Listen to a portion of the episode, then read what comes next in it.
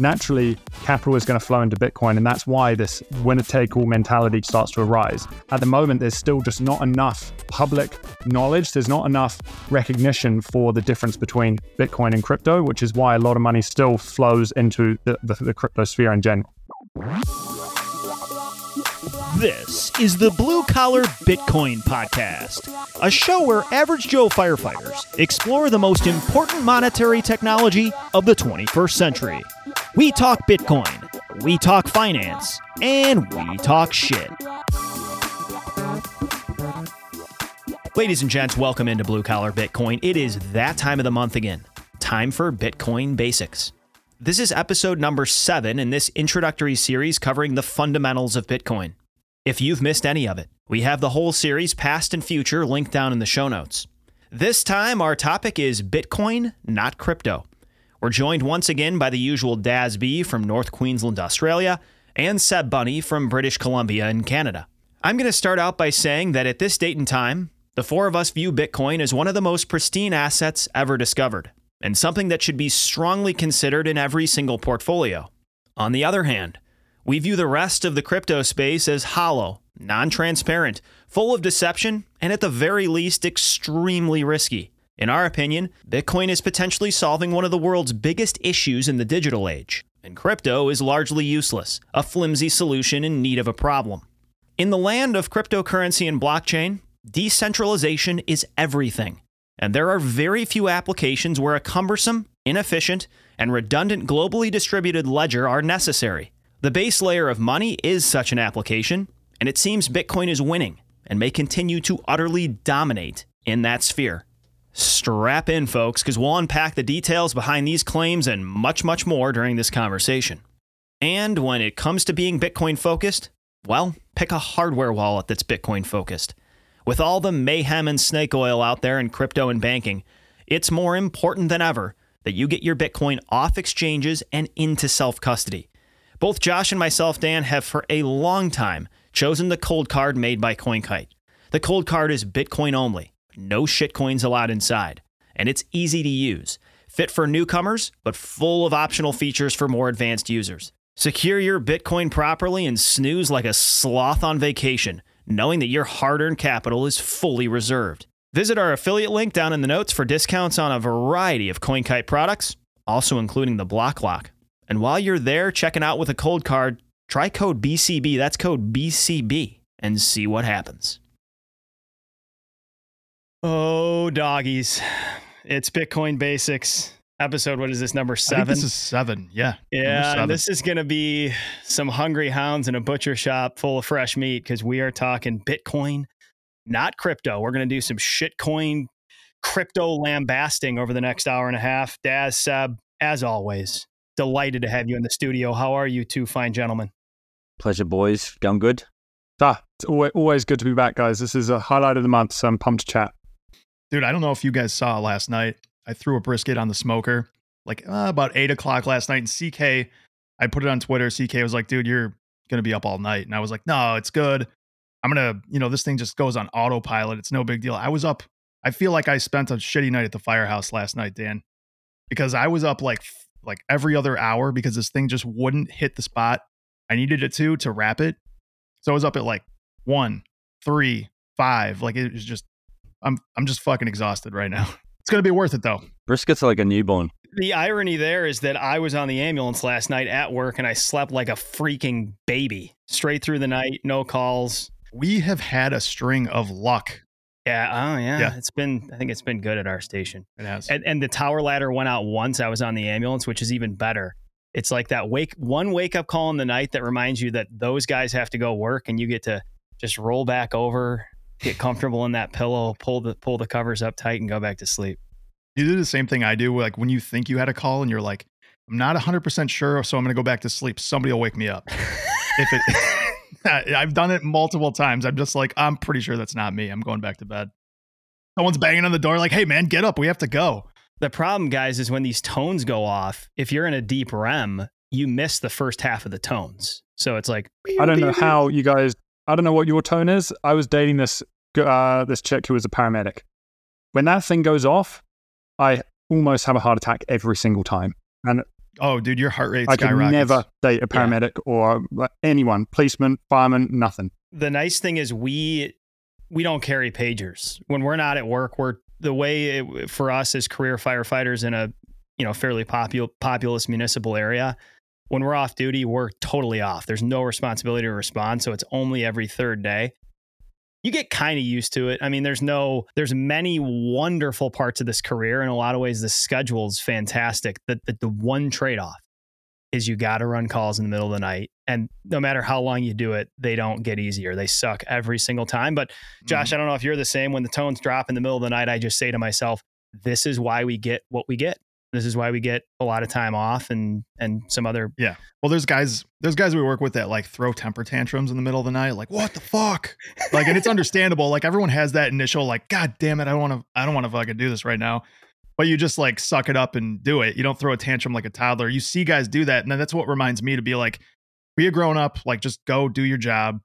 Don't be a toddler because you look like an asshole when you act like that in front of everybody. So it happens. It happens a lot though. throwing a temper tantrum as a firefighter paramedic when the tones drop is equivalent to like an accountant getting pissed every time every time tax season comes around. It's like this is what you signed up for, motherfucker.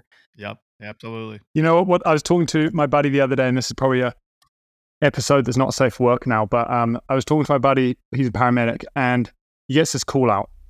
And so he turns up at this guy's house. And of course, when someone calls the paramedic or the fire department, you usually assume that it's something like serious.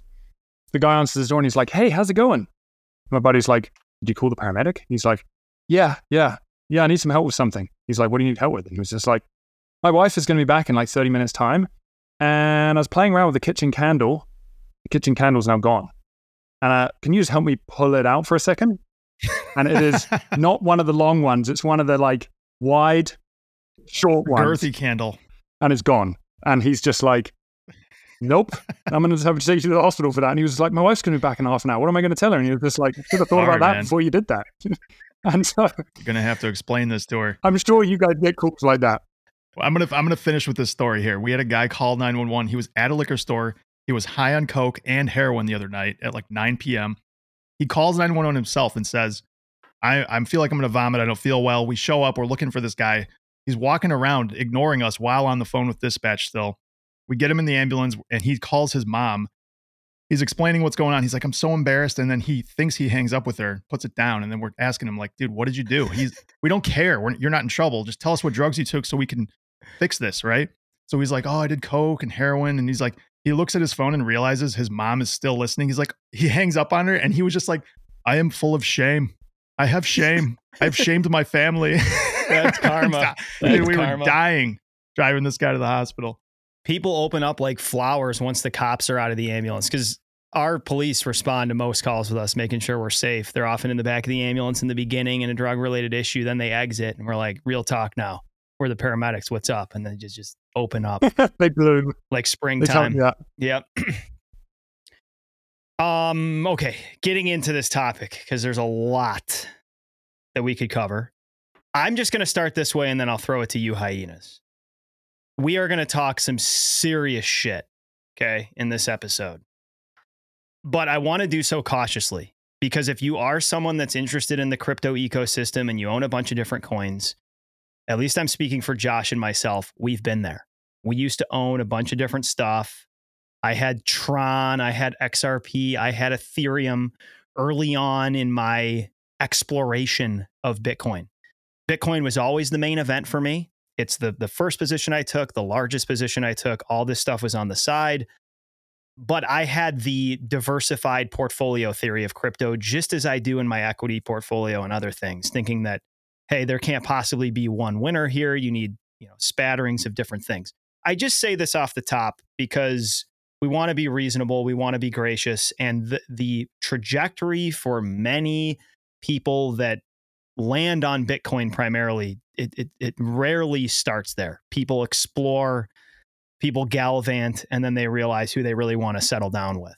Josh is the same way. I don't know if your story is the same, Daz and Seb, or Oh, yeah, I was gonna say. I mean, we obviously know each other's stories. We were there for the whole thing, but um, I totally agree, and it's just part of the human psyche to not only want to spread the risk around, which a lot of people view in the cryptocurrency space as like, let's spread the risk between 20 different coins because I don't know what's going to pop off. But it's also a deeper fundamental thing, which is why people gamble. It's that they think they're going to be the one that gets, you know, that 100x that's going to pay off and they're going to retire. It's that survivorship bias that shows up from that one guy on Twitter that says that, Mm. you know, he retired because he bought Verge at tenth of a cent and it went to 30 cents and he sold it and made millions of dollars. For every one of those stories, there's thousands of people that lost everything that they put in. So just keep that in mind. The survivorship bias is a huge factor in this. And it's also that human innate structure for wanting to gamble because gambling is fun. It pays off very few times, but when it does pay off, it looks really great. Also, just like gambling, keep in mind that the people that that uh, brag that they've made it big, very likely they didn't make it as big as they claim they did. They just they just want to look like they won. So just keep Yep. that in the back of your head as well.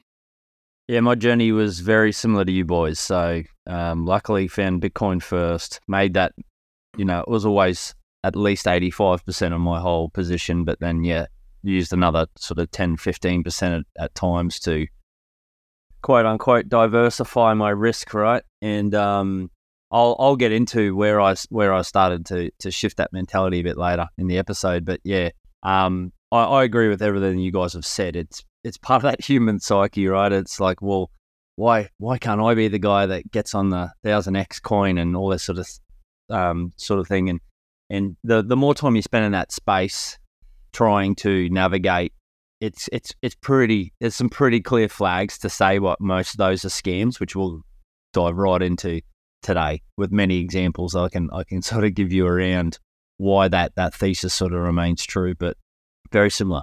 I think it's uh, you know most people are, are are going to go down that that path of dabbling, um, you know, and and ultimately it is just exactly what you guys highlighted. Most of it is just gambling.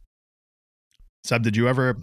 What kind of shit coins did you own back in the day? All of them, every Or single did you- one of them. You, yeah, you name it. If I Oh, had it.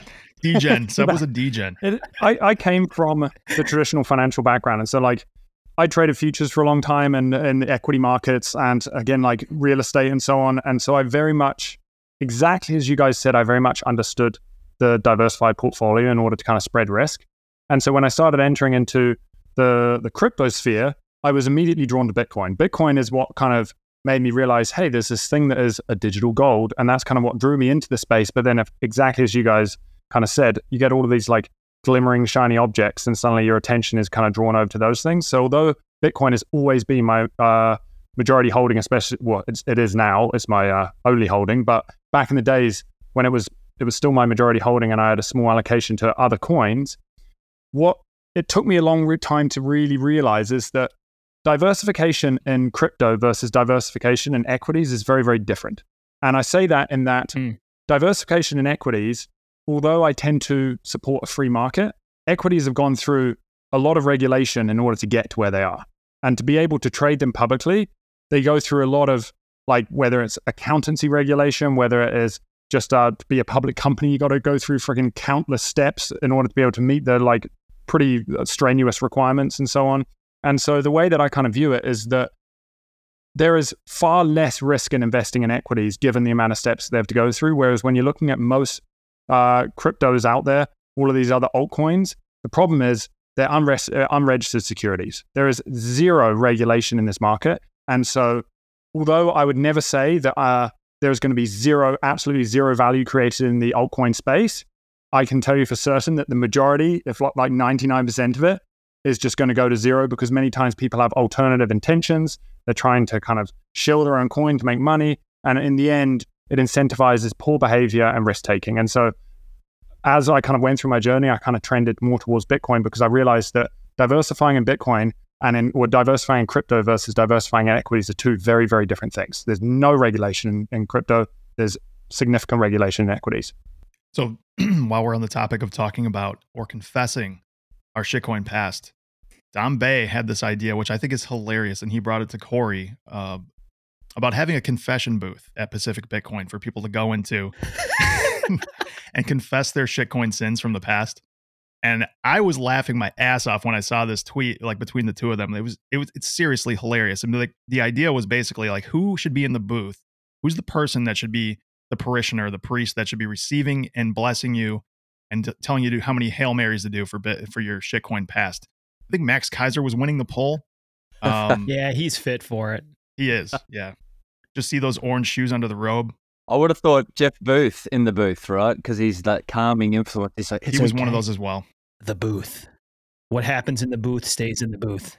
You know, everybody goes through it. You know, I was going to make a blanket statement off the top for more of the newcomer that is a little confused here in the first 12 minutes of our discussion. What are you guys talking about? Bitcoin is crypto. Is it at all the same thing? In our view, in our humble opinions, it's not whatsoever. I want to be a little bit nuanced in that position. I'm not set anywhere in my worldview, and a lot of new evidence could come. But based on what we've seen in the first, you know, roughly 15 years of this project, is that one thing has profound usefulness and plugs into the 21st century marvelously, filling very deep, important needs in society and monetary systems. And the rest of it is extremely vapid. I would say, if I was to summarize this, just a one line teaser for for someone, it's to me, Bitcoin is I'm going to go ahead and use the word necessity as at least a small hedge position in everyone's portfolio. And these other crypto tokens are damn close to the last place I would ever allocate my hard earned capital. Most of the rest of crypto is useless, opaque, full of leverage, scammy, tons of foul play. In many regards, it is the exact opposite of Bitcoin, both in architecture and principle. And this is what we have called on this show Bitcoin camouflage, because Bitcoin's conflation with the rest of crypto is part of the reason that it ducks for cover every four years. You have this massive bull run and all these totally ridiculously stupid projects and celebrities going on Super Bowl ads. The whole thing implodes. Everybody thinks Bitcoin went down with the ship, and it didn't. It's just slithering under the surface like an angry dolphin ready to ready to emerge again. And uh, that's kind of the phase we're in right now. But for, in a lot of people's minds that haven't taken the the 5, 10, 20 hours to study this, the two are, are meshed together. And in a lot of ways, that's camouflage and reasons for the volatility and cyclicality of the Bitcoin price. It's really interesting as well because when we hear about cryptocurrencies, that's very much like a misnomer. Many of these things, like when you actually look into however many cryptocurrencies are out there, I think the last time I checked, they were saying like 20,000 or something like that. So out of these 20,000 cryptocurrencies, very few of them are actually trying to even compete with Bitcoin. Many of them are just trying to do all of these other things. And the reality is that the basis of cryptocurrencies, which tends to be blockchain, which is obviously what Bitcoin is kind of built upon, blockchain, the whole role of blockchain is to create a decentralized ledger. And if you think about what a decentralized ledger really means, it's like, well, we want to remove it from a centralized party. We want to remove power from a centralized party. Yet when you look at all of these altcoins, you realize that actually most of them are governed by a centralized party. So you're basically expending all of this energy trying to do this thing that you're not even doing. Mhm. And so I think it's really important just Yeah. to note that we're paying for a centralized party to do this thing that many times we can get for free in a centralized party that, I don't know, you can just use PayPal. Yeah, it's a huge fugazi. Uh, I, I think it was like 2017 or 2018 when this whole blockchain, not Bitcoin thing was a, Mhm. was prominent, and it was like, oh, we're going to use a blockchain for our chain of custody for X, Y, or Z, or IBM's going to use it for this, or. But the thing that you really have to understand is that the blockchain is an extremely expensive to operate SQL or like database. There's nothing so far that we have found besides tracking monetary goods, i.e., Bitcoin, that is actually this is actually useful for.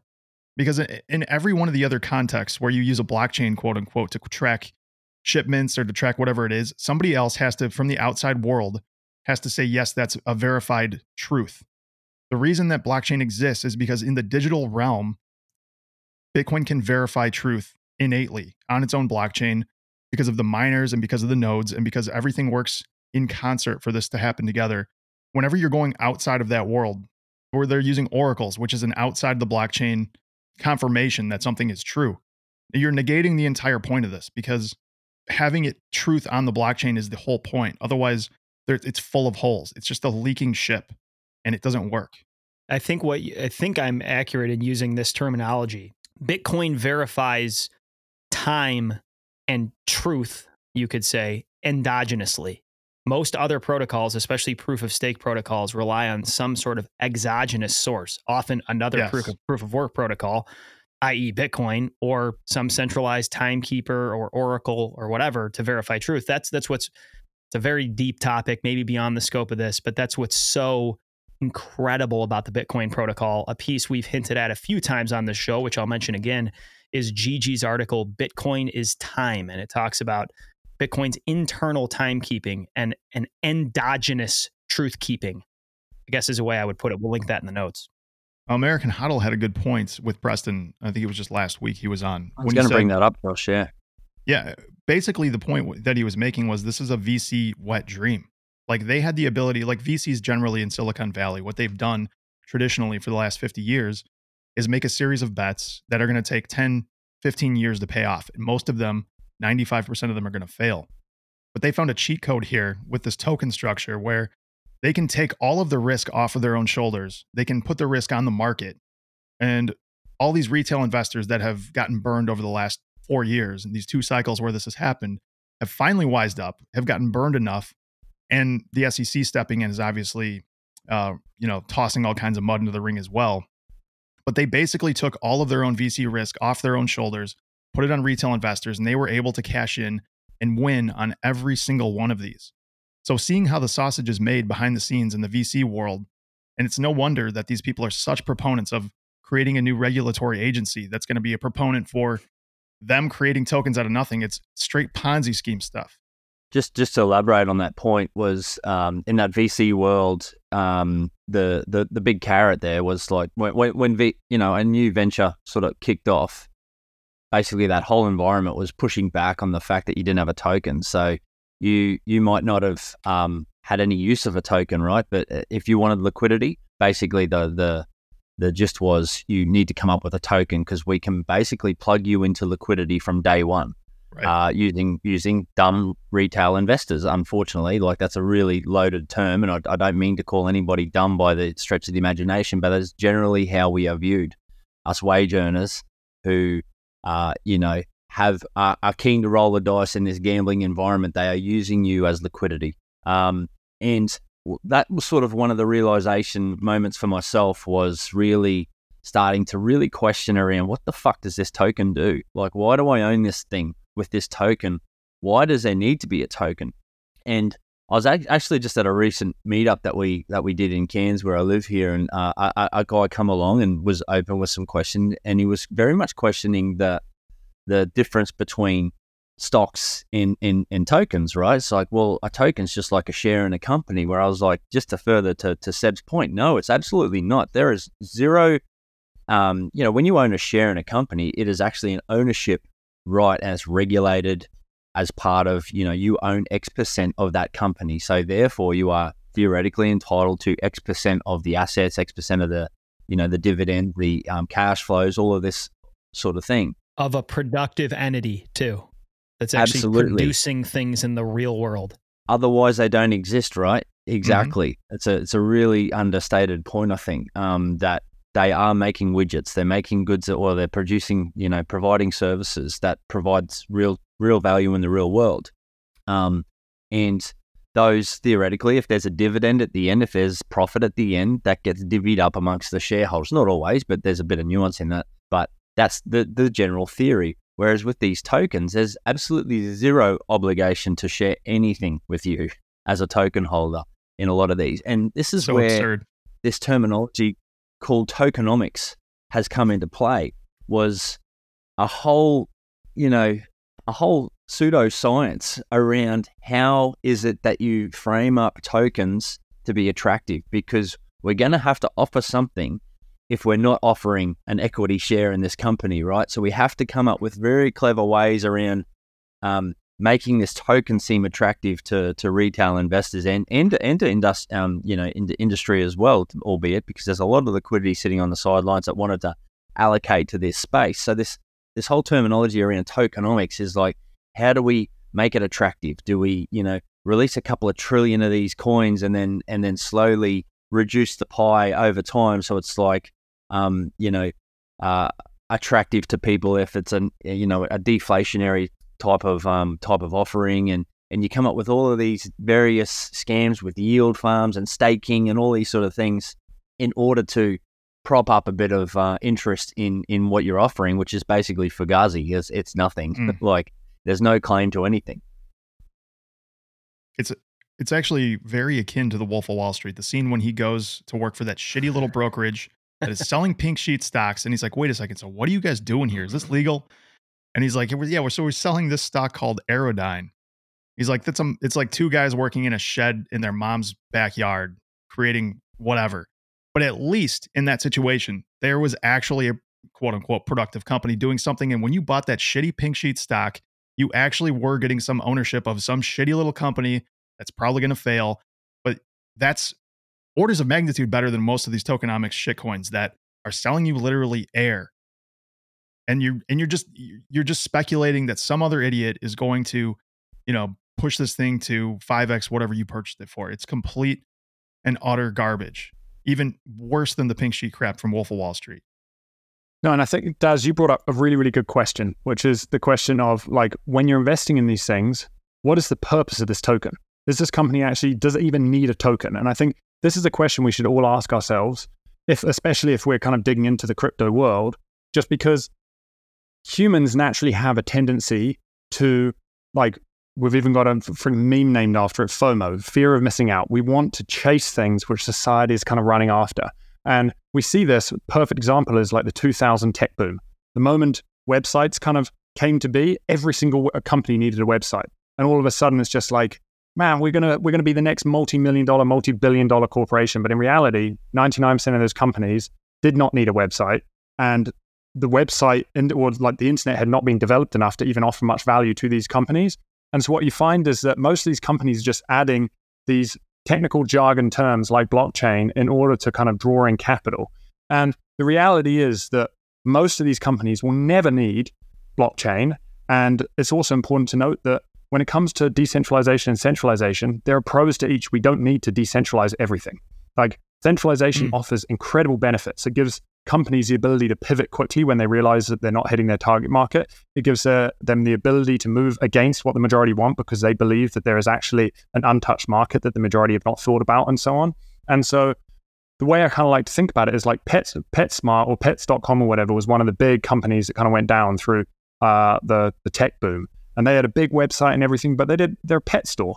And it's the same thing. If, if this pet store decided to kind of let's just put all of our all of our goods and services on the blockchain. What purpose are they solving? They're solving zero purpose with that. They're, they're a pet store. And so this is what's happening with most of these altcoins is they're trying to take advantage of this catchphrase called blockchain and they're trying to suck in liquidity. And 99.9% of it is going to go to zero. And unfortunately, you're just going to lose your money. Hmm. So many good points here the last few minutes. I agree, Seb. The dot com boom and bust is an uncanny parallel to, I think, what we're seeing in crypto the vast majority, as you said, pets.com, balls.com, we could go down the whole list of those entities no longer exist, but the seeds were sown at the turn of the millennia for some of the biggest, most world changing corporations and technologies. And I think the same thing is true here. I think we're at a point where a lot of the underbrush is getting burned away. You're seeing some sequoias stand. I would argue one sequoia. It's called Bitcoin, and it's going to be around for a long time, and it's a really big deal we've spent six episodes explaining why Bitcoin is valuable. So I'm not sure it's worth our time rehashing that. If you're curious about that, go back. But this this Bitcoin not blockchain thing, such an important point. I'll, I'll hit it through my own lens. Blockchains are cumbersome, inefficient, redundant, extremely expensive, right? To decentralize a ledger, as you just described. And there's very, very, very few applications where this makes sense. Most of the things that crypto is trying to do are better served in an equity like environment, in a centralized environment.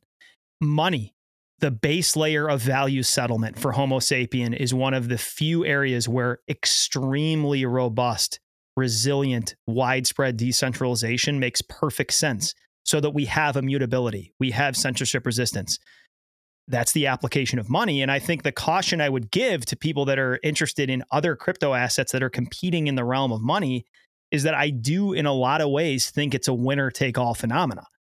Robert Breedlove has called it sort of the centripetal force of, of hard monetary networks. Saifedean Ammous has said, you know, the risks of someone holding a money harder than your own. Like it, it would be counterproductive to store wealth or, or build a money application around a less secure, less liquid, less scarce monetary good. So I think this is something that people need to think about because I, I, I do think there are winner take all phenomena at play here, and if you're competing in the realm of a decentralized monetary protocol, Bitcoin really has that boxed out, especially because it's open source and can be developed on in layers. And in addition to monetary networks being this way, protocols tend to be winner take all. Whether it's USB, whether it's the the electricity outlet protocol, whether it's the internet protocol stack, things tend to coalesce once a protocol starts subsuming a lot of different applications in a certain realm. We touched on it in I think it was a previous uh, episode, which is in the kind of the whole Bitcoin uh, crypto sphere. There's something called um, the trilemma, and the trilemma is there's obviously there's a triangle, and you can pick two of the three sides of this triangle, and those are security, decentralization and scalability. Mm. And the reality is that what Bitcoin is picking is decentralization and security. Whereas many of these other uh, crypto tokens, altcoins, so on, they're going for, given that Bitcoin is trying to build this like super stable currency, many of them are going for scalability and decentralization. But the reality is, if you don't have that, uh, uh, the security, well, then naturally people are going to struggle to invest in the long term in your token because if there's a fear of loss, well, then what's the point in the token in the first place? And so, exactly as you say, this winner take all kind of mentality is that over time, once people start to realize that Bitcoin is not crypto, once people start to realize that Bitcoin, its security and its stability uh, is is profound and unchallenged, naturally capital is going to flow into Bitcoin, and that's why this winner take all mentality kind of starts to arise. At the moment, there's still just not enough uh, public knowledge. There's not enough recognition for the difference between Bitcoin and crypto, which is why a lot of money still necessarily well still flows into the, the, the crypto sphere in general. Seb, you raised such a good point. Decentralization and security are the fundamental pillars that you don't want to fuck with on a base layer. And I think that's where a lot of these other altcoins started to proliferate was that argument around um, Bitcoin's inability to scale on the base layer, which was absolutely true but that was only true to the extent that we were talking about base layers. So a lot of these other protocols come in trying to fix the scalability where there was a trade off on decentralization or a trade off on security, where pre sort of, you know, even I would argue the last couple of years where our, we've started to see the second layers and third layers on top of Bitcoin really start to build out. I would even hazard a guess to say they had some sort of they had um, you know that that made a little bit of sense, right? If if Bitcoin was never going to scale on its base layer, it always needed higher layers, and we're going to get right into that in the next episode. I think, um, to really do a deep dive on the Lightning Network and other layers. But that mm-hmm. is ultimately an, a zero issue now. Um, the scalability comes on the second layers and on the second third layers you do take a little bit of the trade-offs around the around the security and the centralization. That's absolutely true but the real important thing to highlight and underscore there is there's been zero trade-offs on that base layer protocol. It is the most secure and it is the most decentralized. So i would argue very very heavily against any other crypto asset in the in the um, in the industry around their d- decentralization. That yeah. it just does not occur. Um, there, there might be a few fringe ones that lack net, network effects that are able to achieve some sort of dis- decentralization. But the other big players, the other big ones that you hear about, like Ethereum, is probably the number two sort of asset in the space that most people will diversify and, and fuck around on the fringes. They have made massive trade offs on both security and decentralization, in particular decentralization. So a lot of these assets get um, you know, framed up under the, the lens of decentralized finance, where they are completely decentralized in name only. There is so much centralization that goes on in those protocols. And if you take the time to go and really dig into them, you will absolutely find that to be true. Particularly, and what's really, really um, important to highlight, I think, around that is this concept of a pre mine. Um, so, anyone mm. like not familiar with that terminology, that's the big red flag for me for most of these other mm-hmm. assets. Mm-hmm. This idea of a pre mine. So the founding members, um, when you come up with a, a, a token, right, it's got to go through some period of centralization now um, in order for you to stand that up. And most of the time, that comes with a pre mine. Either you're mining that blockchain within your little circle to try and get a little bit of, um, you know, quote unquote security around a bit of history on that blockchain. So you're going to mine it yourselves and you're going to keep those coins for yourself, or you just don't even bother uh, with with the um, you know the the obscurity around that. You just basically go, well, we're the founding members. We're going to give ourselves seventy percent. We're going to issue a couple of trillion of these coins, right? Keep seventy percent for yourself. And there are so many examples of this, like Ethereum, XRP. They're probably the two big ones that come to mind when I think about pre mines. And every time that they, you know, the the um, the the crypto ecosystem pumps, these guys are selling. You know, it's a blockchain. All these addresses are, are you know immutable. You can you can follow the money, right? And every single time these things pump, they're pumping into that liquidity. They're using you as exit liquidity to pump their own bags. And most of the time, if we look back through history, like Ethereum, all they wanted was Bitcoin. So they did their pre mines and they're like, hey, we've got this new token, we accept Bitcoin, right? So every all of these um all of these quote unquote fucking decentralized systems, uh, decentralized protocols that are out there, they're after your Bitcoin. Yes, they are. Well said. Well said. Most of these founders and, and lead investors, they want to accumulate Bitcoin and US dollars. They don't give a crap about the token you were the exit liquidity for. Zero examples of like, you know, uh, an Ethereum pre-mine accepting Tron or anything like that. You know, it's, it's always Bitcoin or US dollars. For sure. And Bitcoin's the entrance to the space, you know. If you want to buy shitcoins, first you got to buy Bitcoin for most at most of these places. Um, I wanted to just say that Bitcoin occupies this near perfect space where it's these characteristics where it has no leader, so it makes changes extremely difficult. So when it, when these other tokens are saying that they're better than Bitcoin, they're better. They're saying they're faster, they're more agile, but all of those are characteristics that insinuate that there's a leader or someone that has the ability to change their characteristics. Which the point of the system is to have no leader and to have a trustless system, which that is negating. The block space, they'll say, you know, it, there's not enough transaction throughput. That's in order to allow the decentralization of nodes. I mean, to run an Ethereum node, last I checked, it costs about seventy thousand dollars because you need a damn you need like 32 ETH, and then you need a system that a, a computer that costs like twenty five thousand dollars to actually run an archival node. So nobody's doing that. Nobody outside of like a Google data center or something, or you're renting a ton of CPU time, whatever. Uh, the other thing is block time. They say it's really slow, but that allows for this synchronization of blocks in order for the decentralized network to all coalesce and work together and be decentralized. So these characteristics that they insinuate makes Bitcoin weak or slow or you know boomer coin are the innate characteristics that make it so great because they allow all of us to have a $200 Raspberry Pi node running Start9 and running our node. We're able to verify it all ourselves. It allows us to, you know, the transactions can get very expensive, but again, then we go back to this layer 2 idea where this is a base layer technology. These second and tertiary layers are going to make the throughput better. And that is the point.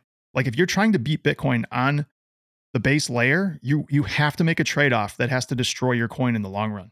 This is a low time preference ideation. That that wording that you just said, that trade-off, I think that is so important. That's what I think people sometimes lose sight of when we're talking about the trilemma, is that when you look at that trilemma, which is the security, the scalability, and the decentralization, there are three sides to that. You can be security and decentralization like Bitcoin. Now, that obviously tries to do the scalability aspect on the other layers, as everyone has kind of described. You could also be the scalability and decentralization. The scalability and decentralization, if you really step back and think about it, they're kind of at opposing ends to one another. You can't have something that's scalable and decentralized because as you get something that's scalable, it consumes a lot more data. And as it consumes more data, it means that people can't run nodes. And so it's not decentralized. And then on the other side of the triangle is security and scalability. But if you have security and scalability, and you don't have any decentralization, why are you using it in the first place? Just go across to fiat currency, go across to any of these other centralized entities. There's no need to use blockchain. And so when you actually think about this triangle, there's only one viable side. That one viable side is security and decentralization. Outside of that, there's no why why are we doing this? I think it's just you're you're making something more complex than it needs to be, or you're trying to shill something because you're benefiting from it. Mm, very well said. I want to provide some numbers to what you said, Josh. These are old numbers. They're from December of 2022, not that long ago. But speaking to the node centralization dynamics of even Ethereum, and I think Ethereum is the best other cryptocurrency to speak to just because it's the, the the most direct you could say competitor, even though I feel like that's less the case with it moving to proof of stake. And it's far more decentralized than most of these other proof of stake protocols. So I think it's a fair place to, to pick at. And as you guys have expressed, when you go to that side of the triangle and you look to have increased throughput and more code expressivity on the base layer, you increase the processing power needs, the storage and bandwidth requirements, all of that. And so here's how that's manifest on Ethereum. As of December 2022, there's 6,700 Ethereum nodes. 4,400 of the 6,700 are hosted by a cloud service. 2,700 are hosted by Amazon. So there are only 2,300 of the 6,700 Ethereum nodes that are non hosted. And most of the users and apps relying on or that, that are doing this are on Infura or Alchemy. And we have to go back to this tornado cash example. This is a little bit specific, but the Treasury sanctioned this this privacy focused smart contract, Tornado Cash, and that the takeaway is that Infura and Alchemy basically rolled over and got their belly scratched like puppies. the point I'm making here, if you're confused, is that with these, you know, hosted Ethereum nodes, which Josh referenced, are extremely complex, difficult, and expensive to run. That's an inherent, inherently centralizing force. And those centralized choke points are easy pickings for regulators. I think this pivots to another subject, which is just the this the obvious distinction between Bitcoin and the rest of rest of crypto that the SEC has made. And a lot of people in the crypto space are sort of lobbing fireballs at Bitcoiners saying, I thought you guys were freedom focused and libertarian focused, and now you're cheering on the SEC. That's another discussion. But uh, what, what I think the difference in distinction, Bitcoin being labeled as commodity, Ethereum and really the rest of the crypto space as of right now at this date and time looking like it's going to be labeled as security is just that Bitcoin is built differently. Gary Gensler and policymakers understand how slippery of a hog Bitcoin is. It cannot be regulated the same way as the rest of the crypto space because there is no central choke point. There was no pre mine. There are no founders. It is very, very commodity like, and that's why it's labeled as such. Yes, there could be some draconian regulations that come Bitcoin's way, but it is designed in such a way that it can spin move out of those regulations in a way that none of these other tokens will be or will ever be able to do because of how they're designed. Breach. And um and there won't, won't be another one, right? It's got first first mover advantage. So it was it was basically a fluke in order for, for Bitcoin to to come to um, the fore through that decentralized in from day one, right? So Satoshi released it to everybody. The first block that he mined, the Genesis block, had unspendable Bitcoin, so it didn't become part of the. So he can't be, you know, um, sort of accused of a pre-mine and then it was released to everybody who wanted, you know, to that cypherpunk mailing list. Admittedly, that's a that was a small group, right? But it was completely anybody who wants to run this, run this.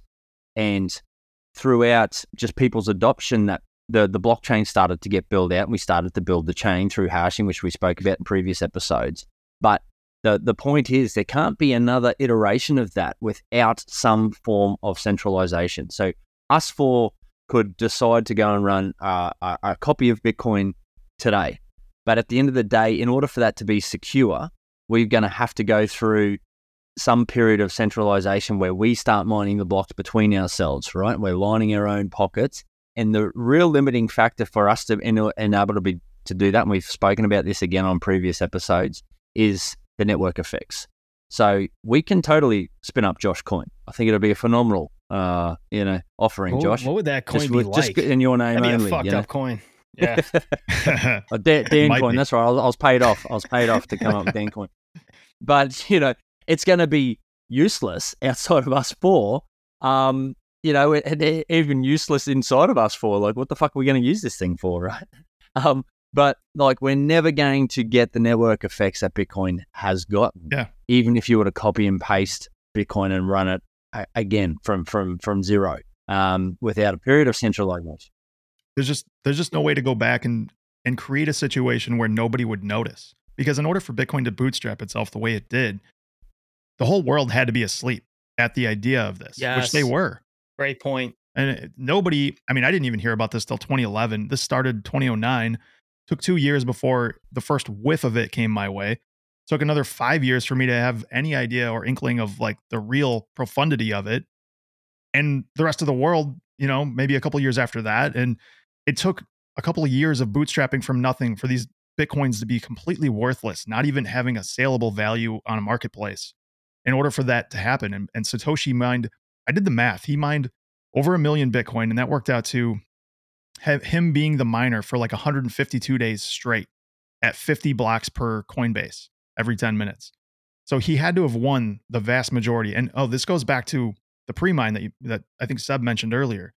Bitcoin had no pre-mine. So the first time a block was distributed, 50 Bitcoins were were given to Satoshi and on and on. And I think Hal was mining and probably some other cypherpunks at the time. But there were there was no like Satoshi gave himself a million to start with. He had zero. He gave him he didn't give himself any. He mined them.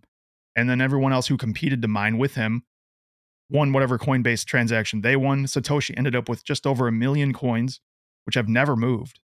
He never spent them. If he's still alive, which seems like it's unlikely because you'd think that he would have spent some of that or sold some of it off. But the point is, he didn't give himself any advantage.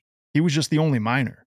So he, in order to make this thing work, he had to mine because nobody else gave a fuck. This is some worthless thing, some idea that he had that now became worth a shit ton of money. But you couldn't recreate that situation. Not at all. Yeah, it really was an immaculate conception. You could say an unreplicable one that came at just the right time. And I, I think I forget which one of you said it, but you could reintroduce something just like Bitcoin, maybe better than Bitcoin, maybe more decentralized. I don't know. It- it's it's because it's run its course so much, and the network effect is where it is, and it, it is as effective as it is proven to be at all these different applications.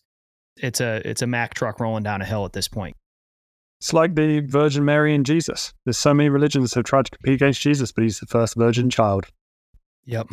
Can't compete on another level. 100%. Should we talk a little bit about proof of stake versus proof of work? I know we did this in a previous episode. I was just gonna, I was just gonna pivot there. Perfect. but I feel like we need to do that at least for a little bit again, because I'll just start by saying we actually are in a different climate than when, when Josh and I first broached this subject. When we first launched the podcast, I forget it's in our first 10 episodes, we did a two episodes called Shitcoins, a Reasoned Refutation. Those were fun. Josh, I think that was the episode, by the way, where my audio was completely fucked we up. had and to we had to, the com- whole we had to run it back. We recorded for like two hours. It was my long, audio was man. fucked. So we spent four hours talking about that. At that we were point, so pissed, dude. yeah, I could hear. I should have known because it- his it was his MacBook mic picking it up. You could hear papers shuffling like right next to the mic, and I didn't realize it. But afterwards, they're like, "Dude, this is garbage. We can't put this out to the ten people listening. I'm still bitter, dude. You owe me two hours of my life back. Um, Never gonna get it." the point was there though that even when we recorded that a couple of years ago, Ethereum was still a proof of work protocol. At this point, the landscape is pretty much cleared out of proof of work other than Bitcoin. There, there's nothing really all that serious competing with Bitcoin in the proof of work sphere. All these other crypto tokens have pivoted to proof of stake. And that is a big deal. These two things, the mechanics behind them are are totally different from one another. Who wants to bite that off first? I think uh, I would just start by sort of highlighting a few of the things from that previous discussion around the difference between the proof of stake and the and the proof of work. Um, I think proof of work really is like when we talk about like decentralization. Um, it also works on the on the respect to like if we look at proof of work versus proof of stake around your ability to um, append a new block to the blockchain is randomized through that system of proof of work. And proof of stake is the exact opposite of that. And if we're to highlight, you know, with Ethereum, right, they shifted from proof of work to proof of stake, where the centralization of your of the ability that you know Josh just highlighted, uh, sorry, Dan just highlighted with a few um a, a, few facts and figures around you know those players who have Ethereum nodes. But it's also like a big red flag for me.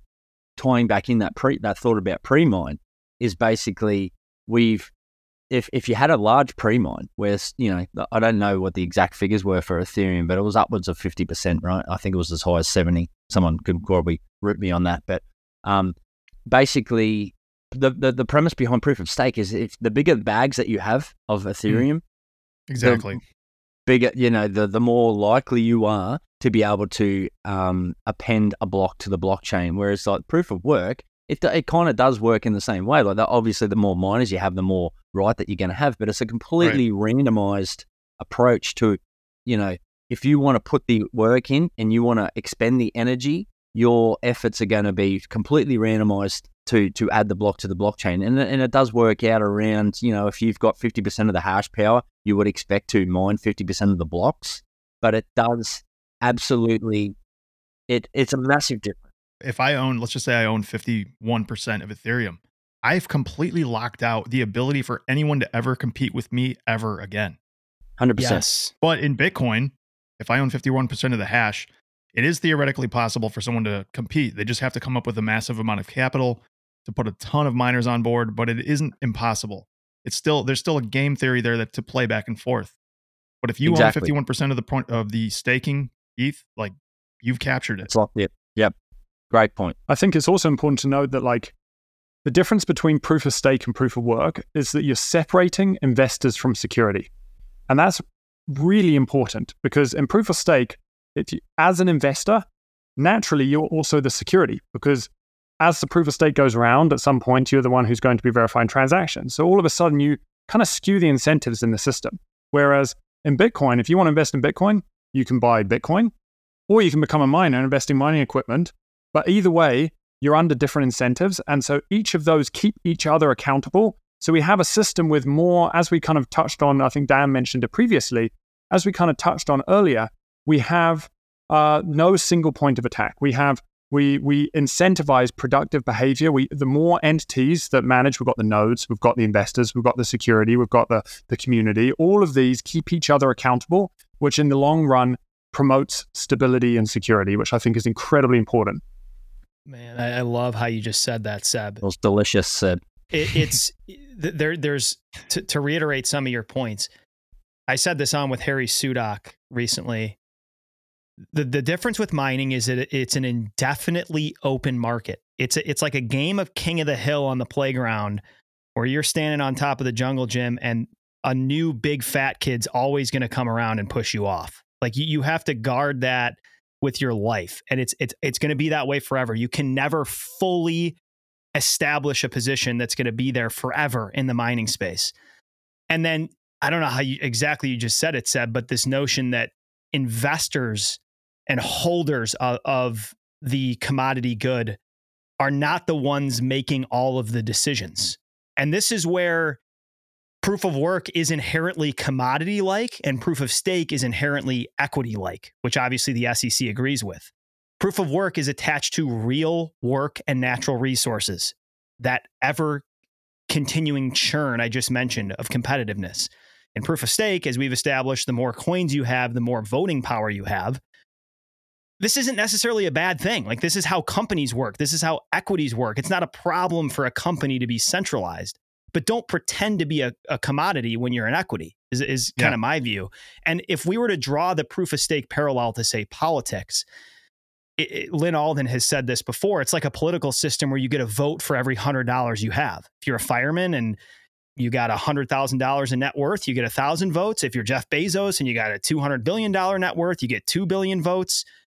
Sounds like a rich get richer scheme to me, especially when you're trying to be a more base layer monetary good. Absolutely. Um, mm. A lot of concerns. There are a lot of centralizing concerns, and it, it, to to be competing with Bitcoin on the on the realm of base layer settlement as a proof of stake protocol is very concerning to me. I actually think that it could make the system as it currently exists worse, m- more yeah. manipulated, more centralized, more concerning in my mind. Well, if we're going to compare, um, well, Ether is definitely the the biggest competitor to Bitcoin, and when we're talking about it, to shift to a different aspect of it, which is Vitalik literally runs Ethereum. It's a cult of personality.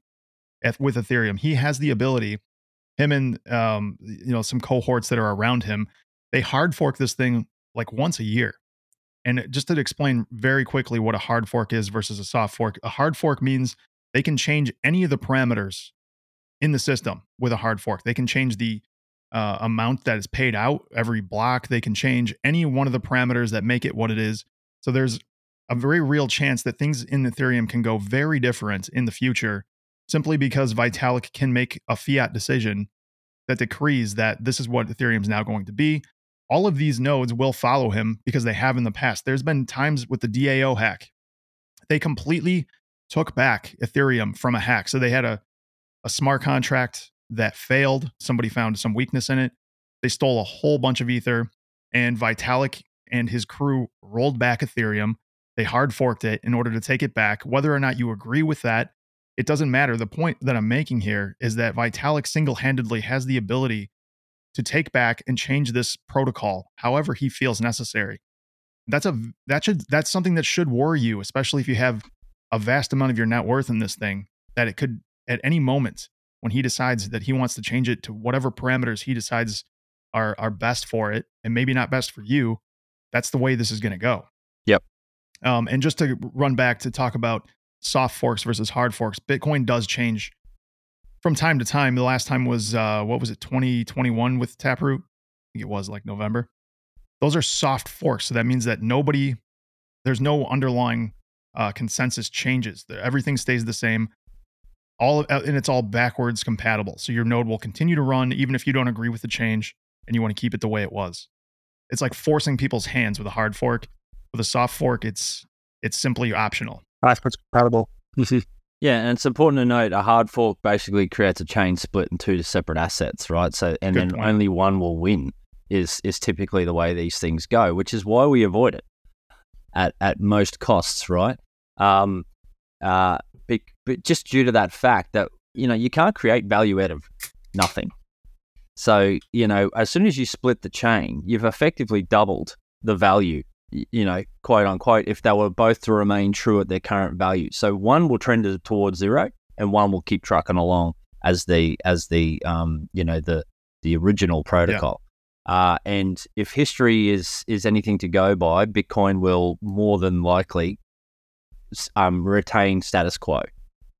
Um, you know, business as usual without any major changes, and that's why most of the protocol suggestions and changes are always backwards compatible. So what and what the really important point to highlight around that soft fork and why that's important is because it doesn't then matter if you're running an old version of your node, you are still in consensus. You are still contributing to the rules. It's backwards compatible, so that if if um, you know a major change were to be uh, implemented and you're just asleep at the wheel, you're still part of that consensus network. You're still running uh, uh, a compatible version of the software. Not everybody has to update their nodes, and that's one of the really, um, I think, important points to highlight with these other protocols, particularly Ethereum. If you didn't get on the train, if you didn't get on board with any of those hard forks, you're out of consensus and you now own a bag of shit.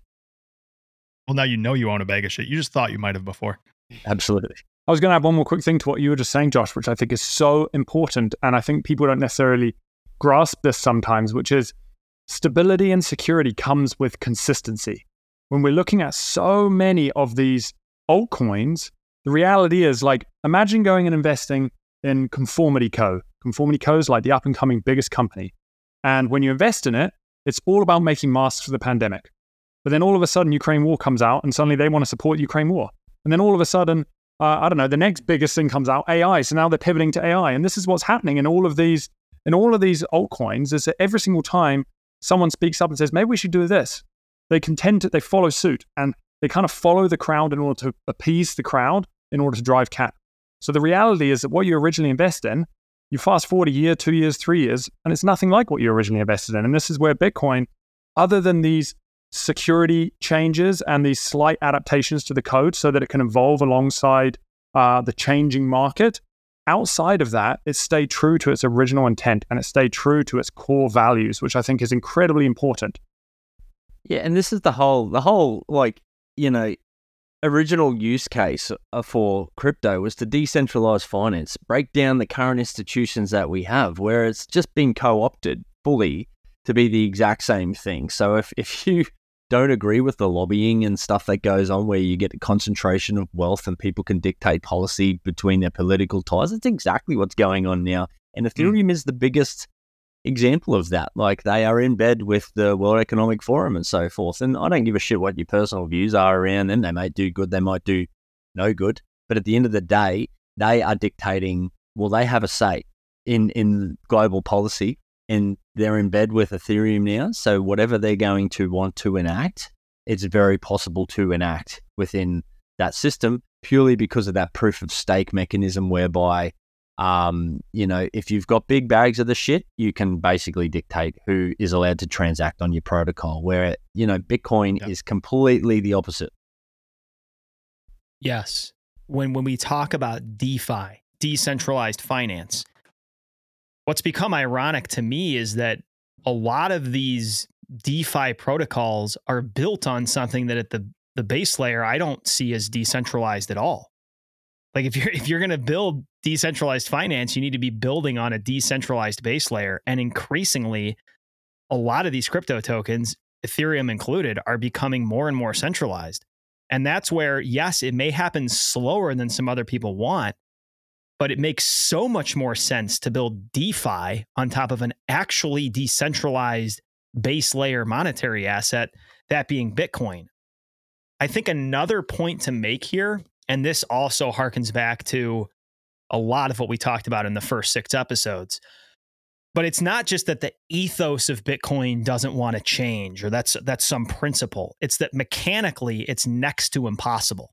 And this gets down you talked about the different competing incentives in Bitcoin and groups in Bitcoin Seb, but even just from a from a how would you hard fork Bitcoin? It's so difficult to do. I mean, I've drawn the analogy of of the Bible. You know, I've said before on this show, how would you change Mark chapter 7 verse 14? The, the, the Bible is spread so freaking thin across the globe that yeah, you could you could make 10,000 Bibles with that verse change, but it's not going to make a dent at all. You have to convince blokes like us who are running Raspberry Pis in our living room to update the code to, to try to pivot the network effect. It is like changing the electrical outlet. Good fucking luck because this Hmm. thing's not going to move. And so those incentives are what really forces people to, to soft fork and work within the rules and keep that sense of constancy, Seb. I think for someone that is newer, that wasn't around, we were babies back when this was happening in, in 2017 ish. But the, the book, The Block Size War, is a great one. Yeah, it gets book. into uh, basically the best attempt that's been made so far to sort of hijack and hard fork Bitcoin. And, and most of the big money players, the big hashers, all the big power players in Bitcoin were behind this hard fork. And the node operators just said, no soup for you. And Bitcoin didn't change. And if it couldn't be done back then, it sure as fuck isn't going to be done now. 100%. I think it's important for us while we're on this topic of talking about the things that are I think dangerous for people to be buying into. I think in, I think include if we're going to include altcoins in this, I think we should also talk about these platforms that allow people to get interest bearing, you know, on their Bitcoin or whatever. Even if you're a Bitcoin maximalist and you just oh, like, oh, I want to put it on some platform. BlockFi is a great example. Make a little bit of interest. Well, that didn't work out real well for anyone running. If if you had your money in a BlockFi interest account, you lost it all. Um, FTX, another example of that. Celsius, OneCoin, BitConnect, Quadriga. There are so many of these platforms, and it looks like Prime Trust is another one that's going up right now. So many of these platforms are just built by people. I'm, I'm not going to say that they're complete scumbags, but it seems likely that that's the way to describe them. They are literally running Ponzi schemes. They are robbing another person that's put their plat- their money on the platform to pay you, and this works for a period of time until it simply doesn't. And that's when it hits a brick wall. That's when things get turned down instantly. Your money's there. It's fucked. You've lost all your money. Dan and I, we've mentioned a friend of ours that lost a significant amount of money on one of these platforms. It's really sad to see it. We would highly recommend that you cold store your own Bitcoin using your own node. That may not be necessary. Like if you're just introducing yourself to this stuff, at least get a ColdCard. At least put the stuff in your own custody because there are a shit ton of people that got stuck in these Ponzi schemes and they just lost all their money. That's it. It's gone. I think we, touched on this very, I think during the FTX breakdown, when was it? Maybe in our third episode or something, which is FTX, when they obviously had to kind of open up about their balance sheet, they had something like 1.1 Bitcoin backing like 1.4 billion dollars of bit. And so it's just like this is mind blowing. You realize that you can be this Bitcoin maxi that is never going to touch a single altcoin and then realize actually your whole portfolio is invested in altcoins. You don't own any Bitcoin. And it's just that's the reality of the situation when you invest in many of these uh, these centralized exchanges that say you're supposedly getting a yield. And there there are some concerns here on my end. Josh and I have talked about this. That there's a lot of growth that needs to happen in the Bitcoin custodial ecosystem, brokers, onboarding platforms. We're still early and there's growing pains and we're working through them. That doesn't mean the project's useless, but I think it's it's worth at least acknowledging and understand why people are scared. I personally understand why regulators are moving in, going, "What in the floppy fuck is going on here? This is insane." The level of opacity and, and, and scamminess is is through the roof. I think it's important to highlight some companies that survived all of this too. I think Ledn is a good example. Like yeah. Ledn, I mean, the fact that they didn't go belly up and they've made everyone whole, even though I know they were exposed to some of this shit, they at least had their shit in a row well enough to make sure that they didn't blow up and lose their uh, their constituents' money. There are people in this space that are honest, but the problem is is that you don't know who they are necessarily, and if you don't have the ability to do the homework and know who they are, then you probably shouldn't put your money on their platform. Yeah, I think that is a good point, though. I think a lot of of companies that ha- that survive this round it doesn't mean that they're perfect. It doesn't mean you should put complete trust in them at all. That's not what I'm saying. But it does earn them a lot of uh, uh, uh kudos and cred for the discipline th- that they clearly manifest. I, the the point I was going to make there was that the the irony with Bitcoin is that you sort of have two options. One is, hey, I'm going to leave this extremely precious, unique asset with incredible potential on a platform with a bunch of leverage, no regulatory parameters whatsoever, or I can, for the first time in human history, take custody of a digital bearer asset and have complete certainty, totally verify myself that it's there and it's 100% reserved. These two options are really disparate, worlds apart. One is full of risk, and one is one of the least risky ways that you can custody anything in the world today. Why wouldn't you take option two? It does require some learning. It does require some ownership on your end, but you do need to get started. To go back to our last episode, self custody, at least start experimenting because you you you are going to need to know where the exit is. You should find it imminently, but at least you need to get your eyes on where that exit sign might be because it's not that hard, and it's one of the key points of Bitcoin to be able to not trust and verify that you have 100% of the asset that you believe you do. I think Dan, you were talking about kind of the irony, and I think that this is this is what I just find so funny is that like during 2008, the peak unrealized losses in the U.S. banking system totaled like 85 billion dollars. That's unrealized losses, so they hadn't been realized. The banks hadn't actually admitted loss yet. Right now, unrealized losses in the U.S. banking system top like just below 800 billion dollars, like 10 times out of 2008. And so, when we're talking about self custody, I would argue that that self custody is not just in crypto. That that self custody is in in our current banking system. Like you can get your money into something like Bitcoin where you can self custody it because these banks, even I think there was a study done last year through the Fed, and the Fed basically acknowledged that there was something like 340 banks in the US that are effectively insolvent. They just haven't declared bankruptcy yet, and that's the case. Is that many of our banks, our deposits will never, we will never see those if we started to see a bank run. And on top of that, the FDIC, as I think we've discussed previously, they've got like 1.6% to be able to back all of these assets in the banking system. So it's just a, it's a ticking time bomb, and the banking system is no different to crypto. Well, Bitcoin's the only monetary asset where we can absolutely prove 100% reserves. You take self custody your Bitcoin, you hold it for yourself. You absolutely know that you have that in 100% reserve backing. Mm. Where, you know, the, the only equivalent in the other financial system is cash but there does not exist enough cash that for the monetary base that's in existence. So not everybody can take 100% proof of reserve in the cash system because the whole system would collapse. So it's a really, really important point to highlight. This is the only monetary asset where we can absolutely 100% guarantee 100 proof of reserve, 100% mm. proof of reserve. Yeah, and if you haven't done that yourself, if you haven't spent the 200 bucks it takes to buy a node, set it up, get some free software, Sparrow is a great example, and watch it happen yourself. Like watch your node verify your money. It's a pretty magical thing when you really think about what's happening in the background. Like humanity has never seen anything like this before, short of custodying gold bars, which introduce their entire an entire other scope of problems because you have to keep some person from stealing those gold bars from you. But Bitcoin enables you to custody that money, know for sure, for fact, to verify it yourself, and also able to lock it up behind a wall of cryptography that makes it impossible for someone to steal as long as you take some very simple steps to hold it yourself. I'll put it out there. Get in contact with us. If you want us to hold your hand, just get in contact. Any four of us on here, I'm sure will take the time to help you. I'm actually, I've got a, have uh, got an appointment to go visit one of my boomer friends next week to go hold his hand to move his money off Swan because he's petrified of how it works. And I understand it. Like I, he's never done it. He's afraid. I don't know. I don't know how much money it is for him, but it sounds like it's semi significant. So he's worried that he's going to fuck it up and lose his money. And I, I get it. The first time I moved significant portions of Bitcoin, I shit my pants a little bit, you know, and we all, I think we all did. We've all done it. Yeah. We've all done it. So it, it just, just as Daz said, do it. Find a, a BTC sessions video. He he literally is the best in the world at holding your hand through this Find one of his YouTube Absolutely. videos based on whatever it is you're trying to do.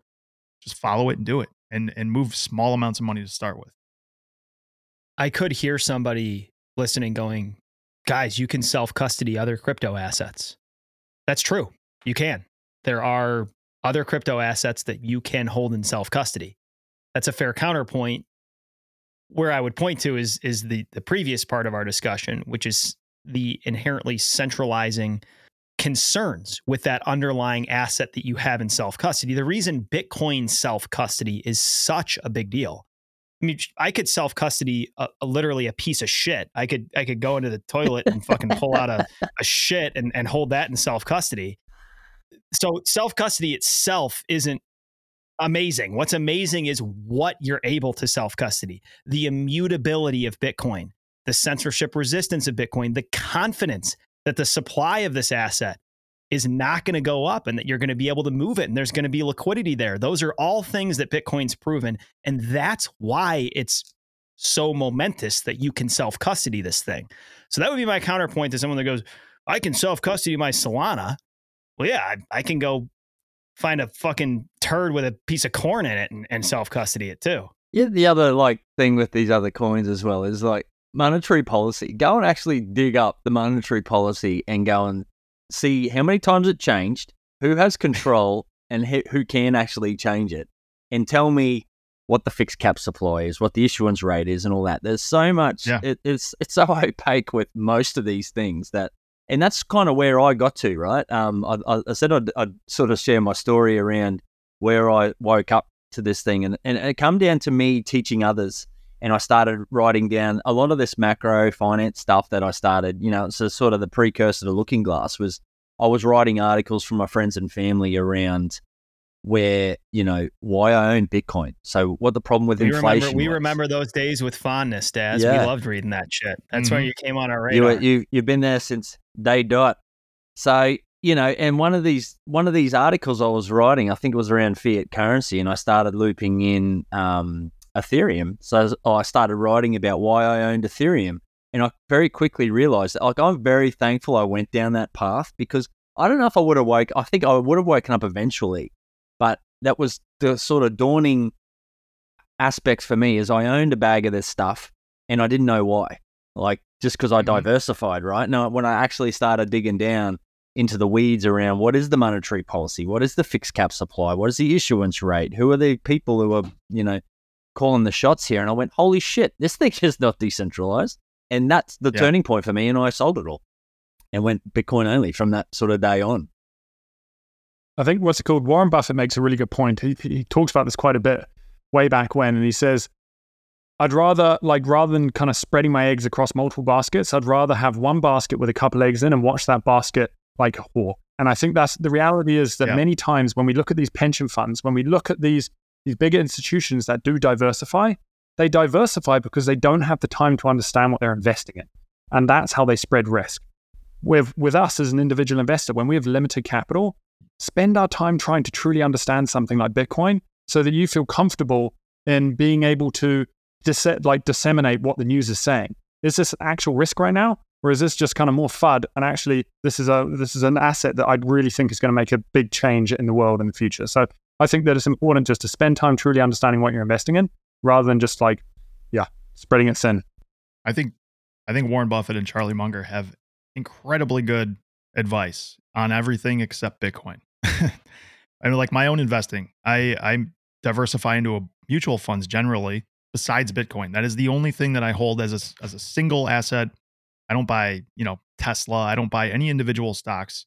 I mean, I've played with that stuff in the past, but I've gotten to the point where I realize I really am a pseudo expert, pseudo expert on Bitcoin, probably. But all these other things, like I'm, I don't have the time to spend reading through all these, you know, uh, financial statements for all these companies. I'm not going to do that. I just don't have the time.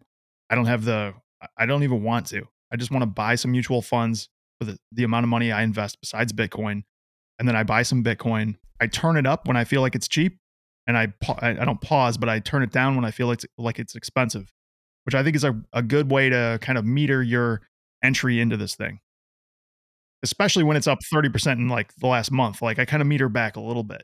And that's why I think it's such like this is why wage earners need Bitcoin is because I've we've spoken about this so many times now, but Yeah.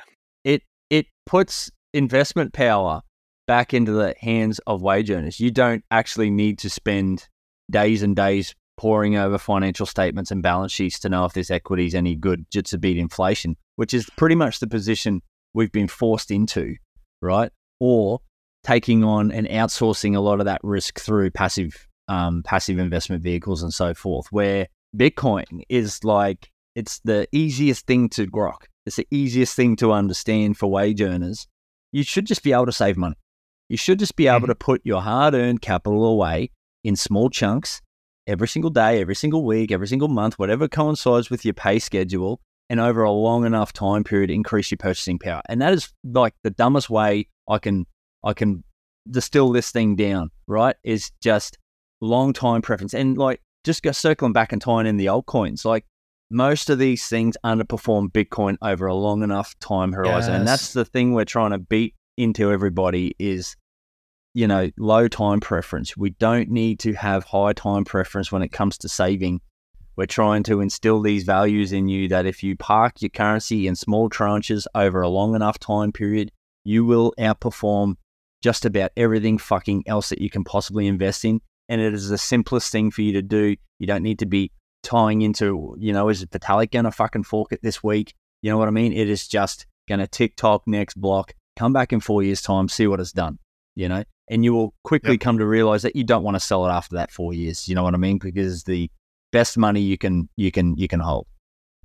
this this recency bias thing is so important important to hit on while we're talking about altcoins because if you look at coin market cap top 10 coins bitcoin's always at the top that bottom 9 is is on a constant churn. Yep. and you're going to find some crypto bro out there every single year that's going to point you to some obscure coin and say look at how this thing is done. It's outperformed bitcoin. If i was to move that to say the equity realm imagine saying that like Apple or Google are bad equities to have owned for the last 20 years because every two years you find the best performing small cap stock on the planet and compare it to their performance over that two year time frame. Makes absolutely no sense. Nobody can predict the future and win the lottery like this over time. And so yeah, when you when you stack these altcoins up against Bitcoin, they tremendously underperform on a long-term time frame. And yeah, zeroing in, spending your time, energy, intellectual capital on understanding Bitcoin first, I think is one of the things I want to leave the listener with. Fidelity published an awesome piece called Bitcoin First. And, and basically, the takeaway was study Bitcoin first. And for me and the vast majority of people that look into this stuff seriously, in my opinion, they find that Bitcoin is by far the most immutable, saleable and liquid, decentralized, and anti fragile protocol out there. And for that reason, if you're interested in value accrual and something going up in price over time as a good investment, it's hard to pick anything else that can compete. Yes, there are some good ideas out there. Some of these other crypto protocols have some interesting ideas, but you can build the coolest money application and the sexiest UX in the world on top of monopoly money, and nobody's going to give a shit. And this is part of the reason, back to the stack, the protocol stack, and the open source nature of Bitcoin. I think it was David Bailey said recently the rest of this crypto space really is the test net for Bitcoin. As time goes on, I think we're going to see a lot of those applications get gobbled up by the real gorilla I feel like we covered this well, man. I, I, I think we hit uh, I think we hit a lot here. Who wants to anybody else got any other chum they want to throw in the water before we hit the red button?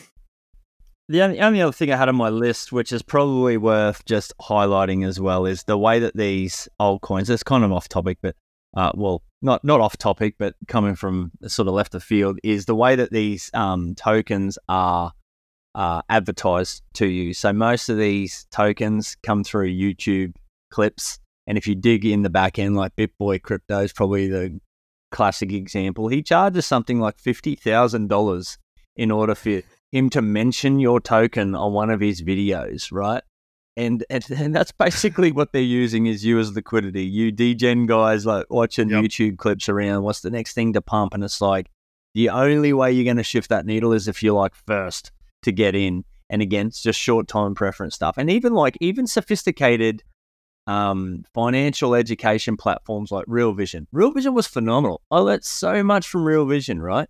But then Real Vision come out with this new offering a few years ago called Real Vision Crypto, where they're starting to like really understand this this sort of stuff. And the the number one question you need to ask yourself is, what am I paying for this education? Right?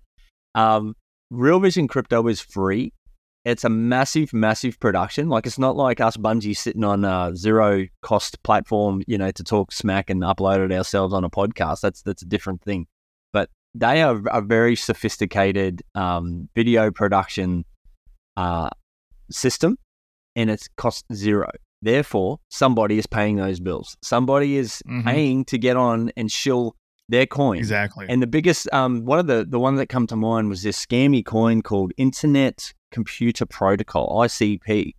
I and, remember that one. And this guy was on Real Vision with Raoul Pal and talking up the next, you know, this this thing's going to change the way that we look at computers across the internet protocol. Blah blah blah blah blah.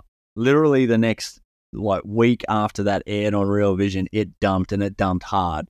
And like many argue it was basically the the founders dumping their bags into into that real vision community. It amazes me.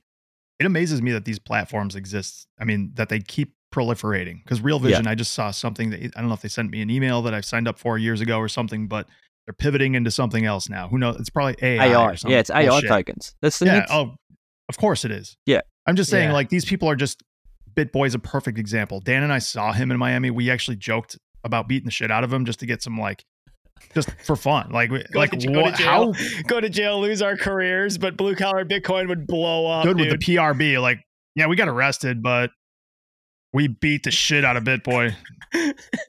it's hard to take. You can't take these people serious after you've seen what they do. You've seen behind the curtain, like what a bunch of nonsense this stuff is. These are just straight Ponzi schemes that they get paid serious money to shill to people the crypto playbook is basically create a sense of urgency, pitching, you know, pitch it as the next big thing, get celebrity endorsements, BitBoy, whoever. And then, you know, it takes retail a couple of burns before they realize they got fucked. And this cycle just repeats itself. But yeah. I think at this point, with the SEC walking, you know, stepping in and and putting the brakes on and throwing some people, you know, putting some lawsuits on these clowns and stopping the VCs from continuing this nonsense, we're gonna finally get to the the brass tacks on this stuff, which is it's almost all bullshit. Yeah. And why do we care? Why do we care? It's because it hits home for us. I think a summary point for me is that I really feel like Bitcoin is profoundly empowering for average folks, the middle class and below. And I think crypto is incredibly disempowering for average folks, wage earners, middle class and below. I think I think that that that is the essence of why they are polar opposite. And there are a lot of people we can make fun of crypto bros all we want, but a lot of these crypto bros are real people with families and incomes and not a ton of money to lose because the treadmill's speeding up. And that's true of the average in our shoes career firefighter. Money's getting tighter. It's harder to carve out that secure financial position in the future and people should not be patsies at the table. We don't want regular folks to be exit liquidity. That yep. is why we care. Yeah. That's why we care. From the perspective I think that we take, Dan, um, a couple of the guys that were crypto bros at our agency have been real quiet for a for a long, prolonged period of time. So I think I think it's finally landed in their minds that like they were just dead wrong. Yeah, this is why we keep at it though. If you're a Bitcoiner, because a lot of those people to draw the, the religious parallels again, their hearts are softened over time uh, as as they are like, why are Josh and Dan still talking about Bitcoin every week? I thought yeah. this whole crypto thing was dead, and then two three years later they come back and go, oh, this this whole Bitcoin thing is different, and there there is one discovery here, and I think that that sort of narrative and progression is indicative of a lot of people's journey into and out of crypto as each of these big shakeups happen, we only get louder, right? The crypto bros get quieter and we get louder, and there's a reason for that, eh, you know. And and yep. just to just to echo your point, like this is why we're doing this is why we're doing this every month. Is the wage earners, you're our brethren, you're our brothers, our sisters, you know, our mothers, fathers. We care, and it's getting harder and harder and harder. And you're going to lean into, you're going to want to, you're going to be like forced into desperation where you want to gamble. You you you know you're degen nature will shake out because it's getting so hard to navigate. And we're just trying to tell you is put the brakes on. You don't actually need to just understand this thing. Take a long time preference um, a- approach to this, and you'll be fine in the long run. Like this is this is ultimately why we show up every month is just to try and break these things down. Most of this stuff is gambling. It's going to appeal to your desperation side of needing to to get ahead, but you don't need to. Unless you want to get fucked by the double headed black mamba that is crypto, I'd probably stick to Bitcoin. the, the double headed black mamba. I'm just I've got a lot of cartoons dancing through my head at the moment, and it uh, is a harsh ass reaming. I mean, I yeah. I've been through a, a, harsh crypto ass reaming, and it's not fun. I, and as someone said in the beginning, it, you hear the success stories, but most people have a a really sore asshole when they get done with crypto. They sure do. Dan, I think we know what the title for this one's going to be Double Headed Black Mamba. Basic seven, the double headed Black mama. wow, this kind of like went off the rails here a little bit. Like, how did they get to Black Mamba double headed? Weird. I don't know. I'll listen to it anyway. It always always ends up on cook. Yeah, yeah it does. Only beautiful does. cocks, though. yep. Thank you guys. As always, uh, we got a couple more of these and can't wait. Duck. Giddy up. Cheers. That was guys. awesome. Thanks a lot, guys. Honestly, I, I think this is such. I think it's most important talk. It may not necessarily be the most technically interesting, but it's one of those ones that we all go through this, and there's no judgment going into the altcoin space. It's more just hopefully we can assist you on your way to look at this stuff objectively and to be able to actually question what it is you're investing in. And as Daz mentioned earlier, like if you are investing in any of this stuff, just ask yourself, what is the point of this token? Like, is there actually a benefit to this token? Because most of the time there won't be. Avoid the double-headed black mamba. It's like glass and sand mm, when it goes in. I'll tell you that. There's no loop. None at all. See you guys. See ya. Love you. Take care. That does it for this one, folks. Thank you for taking the time to listen. Hope you all learned something. A reminder that this entire series, parts one through six that came before this conversation, as well as future chats in the series, will be linked down in the notes. If you do prefer video of these conversations, check out Blue Collar Bitcoin on YouTube. And if you aren't streaming podcasts on Lightning Network enabled apps, you should be. The podcast app we use is Fountain. You can earn free Bitcoin while listening and send us to boost or create clips and let us know what you thought about episodes. Until next week, I encourage each of you learn something and stretch your mind every single day you have left on this earth. Take care.